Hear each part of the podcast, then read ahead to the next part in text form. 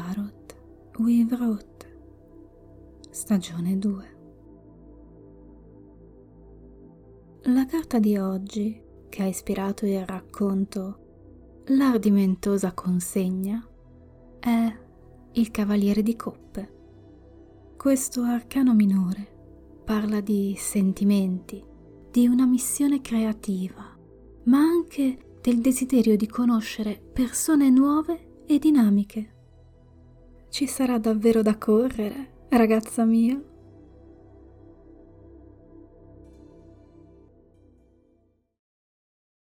Tarot We Wrote, stagione 2 L'ardimentosa consegna di Mirina Amazan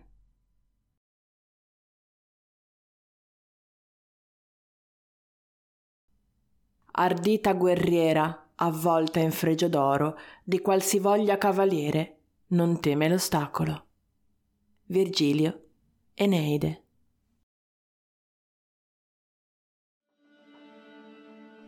Mirina Hamazan portava da un posto all'altro cose molto importanti. Era un corriere di Mercury, lo spedizioniere internazionale, e faceva questo lavoro da parecchio tempo. Era precisa, puntuale e paranoica, o forse solo prudente, difficile a dirsi ma ancora una volta era di vitale importanza che il pacchetto giungesse per tempo e senza intoppi a destinazione. Per questo il boss in persona aveva chiesto proprio a lei di sistemare quella faccenda. Solo tre giorni prima le aveva consegnato una scatola molto piccola da far arrivare in gran fretta all'altro capo del mondo. Era così piccola e leggera che sarebbe potuta andar persa con facilità. Per questo Mirina l'aveva messa al sicuro in una tasca con cerniera ben chiusa all'interno del suo impermeabile, proprio all'altezza del cuore, sotto la striscia dorata che decorava la giacca, come simbolo di un antico fasto ormai dimenticato da tutti, o quasi. Il boss della Mercury le aveva detto che il contenuto della scatola era prezioso, molto, molto prezioso, decisamente vitale. E non erano occorse ulteriori raccomandazioni. Mirina era partita. Fino a quel punto tutto era andato bene, anche meglio del solito, ma a poche ore dalla consegna le capitava di voltarsi e di guardarsi attorno. Qualcosa le dava fastidio. Forse è andato tutto troppo bene? si chiedeva e gettava sguardi apprensivi a destra e a sinistra, un presentimento, un'intuizione, prudenza o solo paranoia. Neppure Mirina lo sapeva. Era guardinga, sentiva la tensione salire dalle mani alle spalle fino ai follicoli dei capelli seppure fosse piuttosto certa che nessuno potesse sapere che cosa stesse trasportando o chi fosse, sapeva anche che in molti avrebbero potuto desiderare il pacchetto. Non è che avesse paura, ma gli scontri non sono una buona cosa. Con il senno di poi era facile dire che non lo sono mai stati. Ed era piuttosto certa che non fosse di nuovi scontri che aveva bisogno il mondo a quel punto.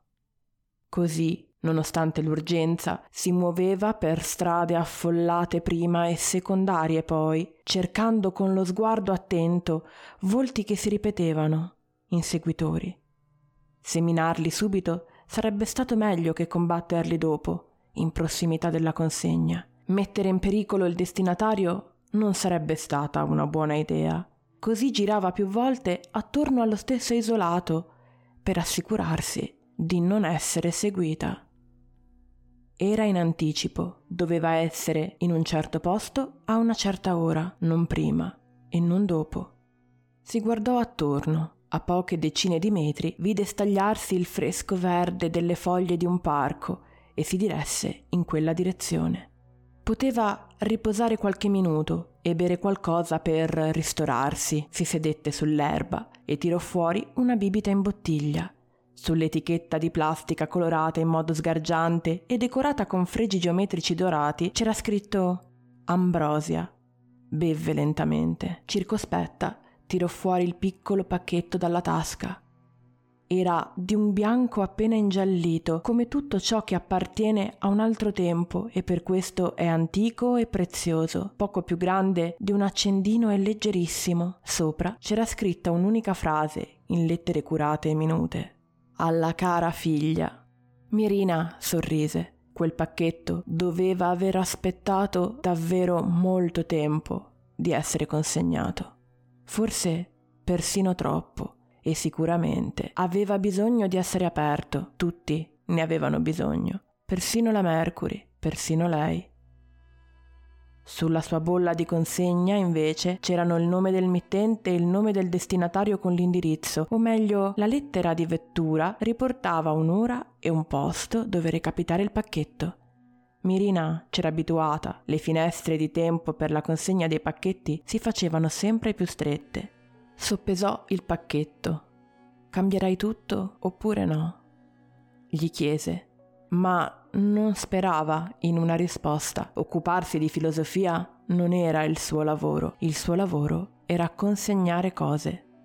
Bevve qualche altro sorso dalla bottiglia e la rimise nello zainetto dorato che si portava dietro. Si alzò e si diresse verso la metropolitana, ma solo dopo essere passata per qualche sentiero nascosto del parco ed aver scavalcato con indifferenza un paio di recinzioni.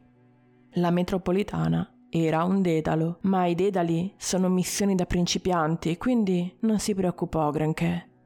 I corrieri esperti non hanno mai timore di perdersi da qualche parte. Doveva arrivare a una certa ora a un certo capolinea per essere sicura di non fare incontri spiacevoli, andò in una direzione prima, poi verso quella opposta e finalmente scese dal vagone per salire sul treno giusto. Nessuno era salito con lei e non c'era nessuno in giro. Il treno era quasi del tutto vuoto. Sul vagone c'erano solo due persone. Una era seduta e l'altra era in piedi, nonostante tutti i posti fossero vuoti. Era una coppia che era certa di non aver mai visto prima, o li avrebbe ricordati perché erano molto appariscenti. Quella seduta era una ragazzina bionda di 12 o 13 anni, con in testa una grande corona. Era completamente vestita di bianco, aveva una custodia di cuoio, bianca anch'essa, appesa a tracolla sulla schiena. Inoltre aveva entrambe le braccia impegnate a stringere un pupazzo, grande quasi quanto lei, di un unicorno bianco perlato pieno di glitter. In piedi, al suo fianco, stava un uomo dai tratti orientali. La guardava con affetto paterno. Indossava un cappotto lungo di pelle nera, sul colletto alzato si poteva vedere che era foderato di un tessuto rosso talmente lucido da sembrare liquido. Il cappotto si apriva appena su di un abito cinese, nero anch'esso, con disegnato un dragone vermiglio. Mirina fu sfiorata da un sospetto, ma considerata la teatralità degli abiti e il modo gentile con cui l'uomo vegliava sulla bambina, pensò fossero avventori di qualche fiera del fumetto. È un tempo ben strano questo, si diceva da un po' Mirina. Tutti si nascondono alla luce del sole, nerd, geni, spiriti liberi, donne che combattono, corrieri o dei. È più facile essere chi si è con indifferenza che far finta di essere qualcun altro. Siamo stati fantasmi così a lungo che non ci si nota comunque. Osservò la bambina un altro po', fino a che non le venne in mente la parola che stava cercando. Cosplayer. Scosse la testa. Sono ovunque. Il treno si fermò, osservò le porte aprirsi già sul chi vive, la stazione era deserta. Strano. Le sfuggì dalle labbra, ma l'istante dopo si sentì sollevata del non doversene preoccupare. Meglio così. Salì solo una vecchietta, proprio mentre le porte si chiudevano. Ho quasi perso la mia coincidenza, disse a voce troppo alta, ansimando. Poté osservarla bene perché le passò davanti per raggiungere un posto che aveva adocchiato sul fondo del vagone. Era ben strana anche lei, magra e raggrinzita come se non mangiasse da settimane, avvolta in un vestito da lutto nero che la faceva apparire ancor più sottile. Aveva un cappellino che le decorava i capelli argentei legati in una crocchia e una velina scura le nascondeva il viso. Quando la signora si fu seduta nel posto più solitario sul fondo del vagone, dalla borsetta di pelle lucida che portava incastrata sotto il braccio, tirò fuori un bilancino dorato. Iniziò a giocherellare con i due piatti, soppesando l'aria. Il movimento era quasi ipnotico. Mirina sbadigliò, improvvisamente si sentiva spossata. Il treno saltò la fermata successiva e quella dopo ancora e ancora. I binari apparivano vuoti, pur scorrendo veloci oltre le porte chiuse, e nessuno mostrò di voler scendere. Mirina chiuse gli occhi e si massaggiò stancamente una tempia. Il treno della metropolitana accelerò in prossimità della stazione successiva, che comunque era deserta. Mirina neppure se ne accorse quando riaprì gli occhi. Tutti erano ancora al loro posto. La bambina abbracciava l'unicorno, la vecchia giocava con la bilancia, l'uomo asiatico fissava un punto imprecisato nel vuoto con la mascella serrata. Stava lì, in piedi, con quella sua posa rigida e statuaria, e il cappotto lungo, tagliato a regola d'arte, ideale, per nascondere ogni tipo di arma, immobile, teneva affettuosamente una mano sulla spalla della bambina bionda. Il suo aspetto strideva con quella gentilezza. Mirina strinse gli occhi. Un velo di preoccupazione le scivolò sui pensieri. Allora l'uomo sorrise alla bambina, con un gesto gentile, accarezzò la testa del gigantesco peluche. La bambina rise allegramente. La vecchietta commentò bonaria. Oh, che bella gioventù! Non si può sospettare di chiunque, si disse Mirina, ma per qualche ragione si sentiva di nuovo nervosa. Si tastò il petto sotto la fascia dorata, i suoi polpastrelli potevano sentire la scatolina. Era ancora lì. Sollevò lo sguardo. Su un monitor lampeggiava il progredire delle fermate. Prima del capolinea ne mancava solo una. Il treno arrivò alla stazione, rallentò e si fermò. Salì un giovane uomo, un punk con i capelli verdi acconciati in una cresta altissima e sottile. Indossava un chiodo di pelle riccamente borchiato e una maglietta tenuta insieme da spille da balia, su cui a malapena si poteva ancora distinguere la stampa di un cavallo verde al galoppo nel cielo. Aveva due grossi mastini al suo seguito, i guinzagli stretti attorno all'avambraccio destro e uno stereo sotto il sinistro. La musica era assordante. Santi numi, mormorò Mirina. Non si riusciva mai a fare un viaggio in pace dall'inizio alla fine. L'anziana signora guardò il giovane uomo. Ti viene dietro l'inferno! gli urlò sovrastando appena la musica, ma non si capiva se fosse un rimprovero o un complimento. Grazie, Gioia, rispose lui. Aveva deciso che era un complimento. Quindi le si sedette vicino, ma non si capiva se fosse per piacere o per dispetto. Fortuna che sono sorda! gridò lei e si mise a ridere, continuando a giocare con il suo bilancino. Mirina sospirò mentre gli altri due viaggiatori sull'altro lato del vagone non li degnarono di uno sguardo. Il monitor lampeggiava un avvertimento. Mancavano sette minuti alla fine del viaggio. Osservò il suo orologio. Era in orario perfetto, non in anticipo, non in ritardo, perfetta, come sempre. Il treno entrò in galleria. Dopo la galleria c'è la stazione. Mirina si sentì agitata. Sul binario consegnare il pacchetto. Queste erano le indicazioni. Tre minuti. Era irrequieta. Si alzò e si posizionò davanti alla porta. La galleria sembrava lunghissima. La musica era assordante. I cani la fissavano. La vecchina stava ancora ridendo mentre giocava con il bilancino. Il treno si fermò in galleria le luci si spensero, Mirina sussultò. Le luci di emergenza si accesero sfarfallando. La bambina adesso era al suo fianco. Stringeva ancora l'unicorno bianco, ma con una mano le stava tirando una manica. Dove la tieni? Mirina la fissò. Cosa? Lei sorrise, ma non sembrava più carina come pochi istanti prima. Quella cosa, disse e con destrezza estrasse un arco dalla custodia bianca, lo strinse nella destra, trascinandosi dietro il gigantesco unicorno con la sinistra. L'uomo orientale le andò vicino, con un gesto lentissimo aveva scostato il cappotto. Solo allora Mirina poté vedere che portava con sé due katana corte, altrettanto lentamente le sguainò e un rumore tagliente riempì l'aria. Con eleganza tenne le punte rivolte verso il basso, ma non per questo sembrava meno minaccioso. Dallo a noi quello che devi consegnare. Amazon. Mirina si sorprese nel sentire la vecchina pronunciare quel nome. Nessuno lo faceva mai, nemmeno il boss. Donna guerriero di nome di fatto, se non sbaglio. In qualche modo porti ancora una fascia d'oro sul petto. Ciascuno di noi porta addosso i propri simboli concluse conciliante, indicando con un dito nodoso l'impermeabile di Mirina, segnato dalla vistosa striscia dorata all'altezza del petto. Poi sollevò il bilancino, il proprio simbolo, come se questo spiegasse tutto. Mirina li osservò, sapeva che avrebbe dovuto riconoscerli. La vecchia parlava di simboli, quindi uno stereo, due spade corte, una corona, una bilancia. Questi sono i vostri simboli? I cani ringhiarono, il punk scosse la testa. Stai guardando nei posti sbagliati.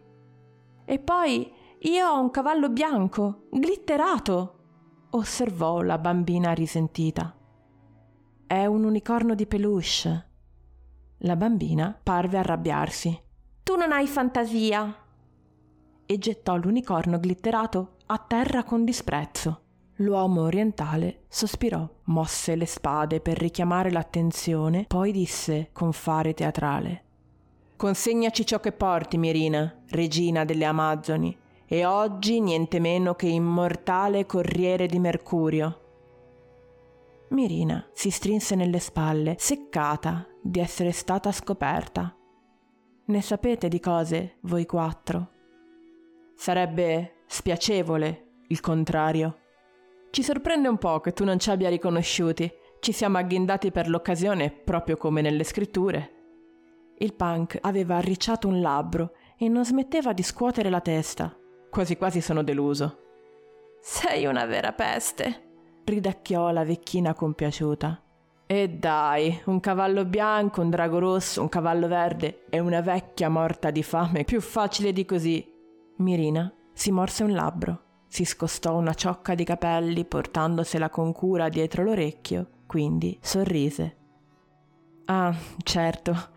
Guerra, pestilenza e carestia. Che scortesia da parte mia non riconoscere voi cavalieri e dire che in certi ambienti si è parlato per secoli della vostra venuta, però se dopo tutte quelle oscure profezie di morte poi vi presentate così conciati, quella delusa, a pensarci bene, dovrei essere io.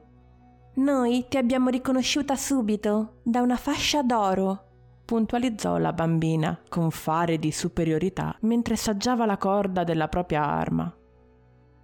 Avete ragione, dopotutto non conosco bene il vostro Pantheon voi altri siete più esperti circa la mitologia altrui, dopo tanta appropriazione culturale, dico. Tutto quel depredare, sovrascrivere per poi uccidere e mutilare i nostri seguaci per affermare il vostro culto, giusto? Siete più aggiornati per natura? La vecchina incrociò le braccia. Sei scortese, regina delle Amazzoni. Ma no, carestia, non la prenda sul personale. È che faccio parte di un'altra squadra. Dopotutto, ce ne sono così tante che gli ultimi che aspettavo eravate proprio voi altri. Esistono solo due credi, il nostro e quelli falsi, proferì il punk con cattiveria. Non c'è altro, asserì grave la bambina, accomodandosi la corona dorata sulla testa. E prima che il nostro lavoro sia finito, sai, con l'Apocalisse e tutto, faremo in modo di esserci solo noi. Guardò Mirina per un istante lunghissimo, poi si allontanò e si mise al fianco della vecchina verso il fondo del vagone. Incoccò una freccia bianca dalla punta dorata e tese l'arco. Quello era un buon punto per scoccare. La ragazzina sa il fatto suo, notò Mirina. Dopotutto non potrebbe essere altrimenti. Quelle erano creature antiche, anche se di un culto moderno. Erano nutrite da una ricca narrazione, ma tuttavia confusa, ed erano pericolosi, molto pericolosi. Mirina era stata regina delle Amazzoni prima che loro fossero anche solo pensati. Era il corriere di Mercurio ed era motivata a far giungere a destinazione il pacchetto. Anche questo era pericoloso. Indicò la bambina e l'orientale. E com'è che voi due andate tanto d'accordo? La bambina sorrise. Era un buon diversivo. Lo era davvero? ammise Mirina infastidita. Proteggere il primo e più importante cavaliere è il mio compito, rettificò con enfasi l'uomo orientale, per cui evidentemente non era stato solo un diversivo. Forse per voi è difficile da comprendere, ma lei è la pura voce della fede. Ma certo, è da un paio di millenni che i pagani non capiscono più tanto bene le cose, vero? Mirina sospirò. E così mi avete seguita. Non ti abbiamo seguita, non ne avevamo bisogno, sapevamo già dove trovarti. Sono tempi facili per trovare qualcuno, perfino senza cercare troppo. Mirina, irritata, ignorò l'interruzione. Cavalieri dell'Apocalisse, siete qui per impicciarvi degli affari degli dei? La mia consegna conclude una storia iniziata ben prima che di voi fosse scritta una sola riga. Sono affari anche nostri, se consegni quella roba. L'agnello non avrà il permesso del padre per spezzare i sigilli, allora la nostra posizione si farebbe scomoda. È vero quel che dici, annuì la bambina. La sua freccia era pronta per attraversare l'aria e cercare di affondare nel corpo di Mirina. Quel pacchetto aspetta di essere consegnato da ben prima della nostra nascita, ma noi non avremmo ragione di esistere se gli uomini fossero diversi. Con quella roba in giro non ci sarebbe mai alcuna apocalisse. Non vorremmo finire licenziati. E non potete decidere voi per tutti? Giusto. Mirina sollevò gli occhi al cielo. Le decisioni importanti spettano solo ai monoteisti, eh? Solo quelli che chiamano il padre con il nome giusto. Fantastico. Mirina era troppo stanca per altre discussioni. Decise di andare al punto. E ora cosa volete fare? Ora o ci consegni il pacchetto e forse siamo a posto così, oppure tu muori e noi ci prendiamo il pacco. Ma io non intendo morire né consegnare nulla, almeno non a voi. Questo pacco non vi appartiene. Allora, Amazan, Corriere di Mercurio, morirai per mano dei cavalieri dell'Apocalisse, perché tutto ci appartiene. L'uomo orientale sollevò le due spade. Il punk aizzò i cani. La vecchina osservò il proprio bilancino e disse Oh, sono troppo vecchia per queste stronzate. È la citazione da un film che ho visto, le rispose il punk allegro. Poggiò a terra lo stereo. Che musica preferisci per la tua morte? chiese all'amazzone. Mirina sorrise. Scegli pure la tua. La bambina scoccò la freccia.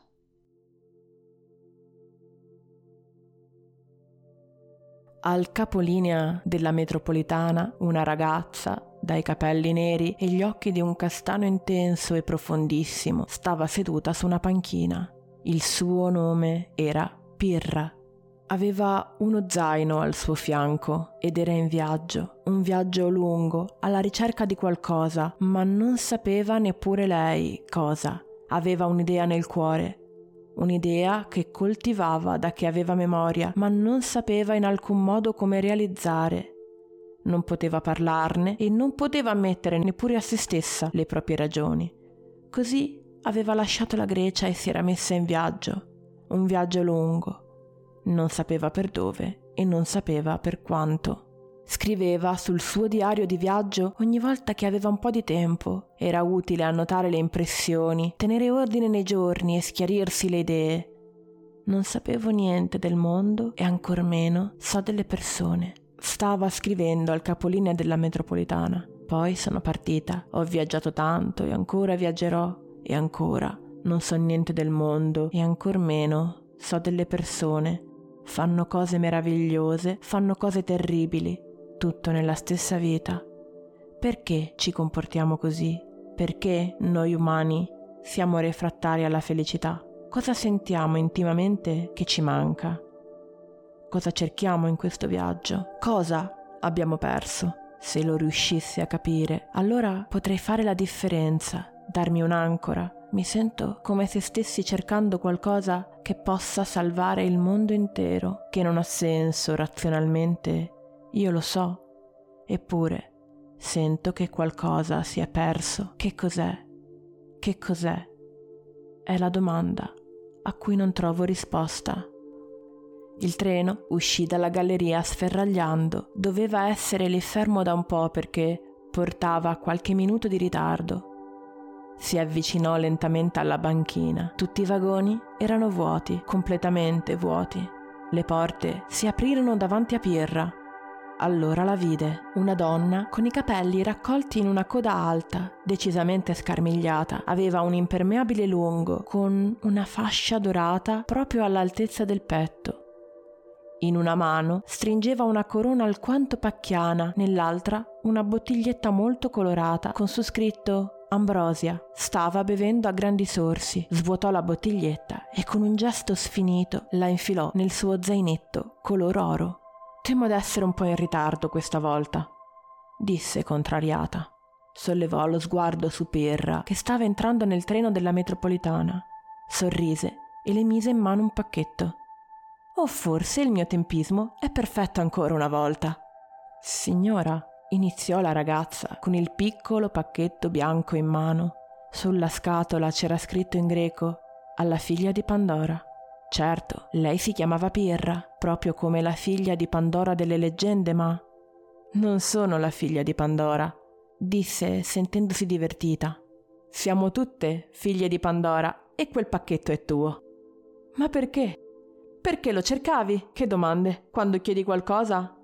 Non ti puoi sorprendere se il corriere te la porta. Ma io non ho chiesto niente. È la risposta. Pirra la guardò senza capire. Mirina si strinse nelle spalle.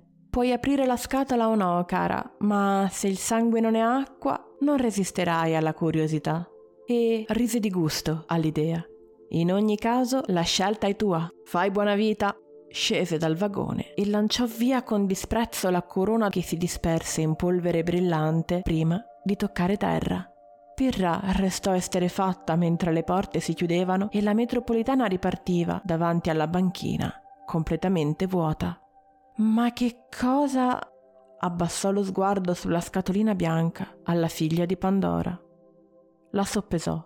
Era leggera. Si sedette, aprì il diario con la precisa intenzione di descrivere quello strano e fugace incontro nelle sue note di viaggio. Gli occhi scivolarono sull'ultima frase che aveva scritto. Eppure, sento che qualcosa si è perso. Che cos'è? Che cos'è? La domanda a cui non trovo risposta. La risposta? Poggiò la scatolina tra le pagine aperte. Era vero, era curiosa. Che male può fare una sbirciatina dopo tutto? Sollevò il coperchio. Speranza.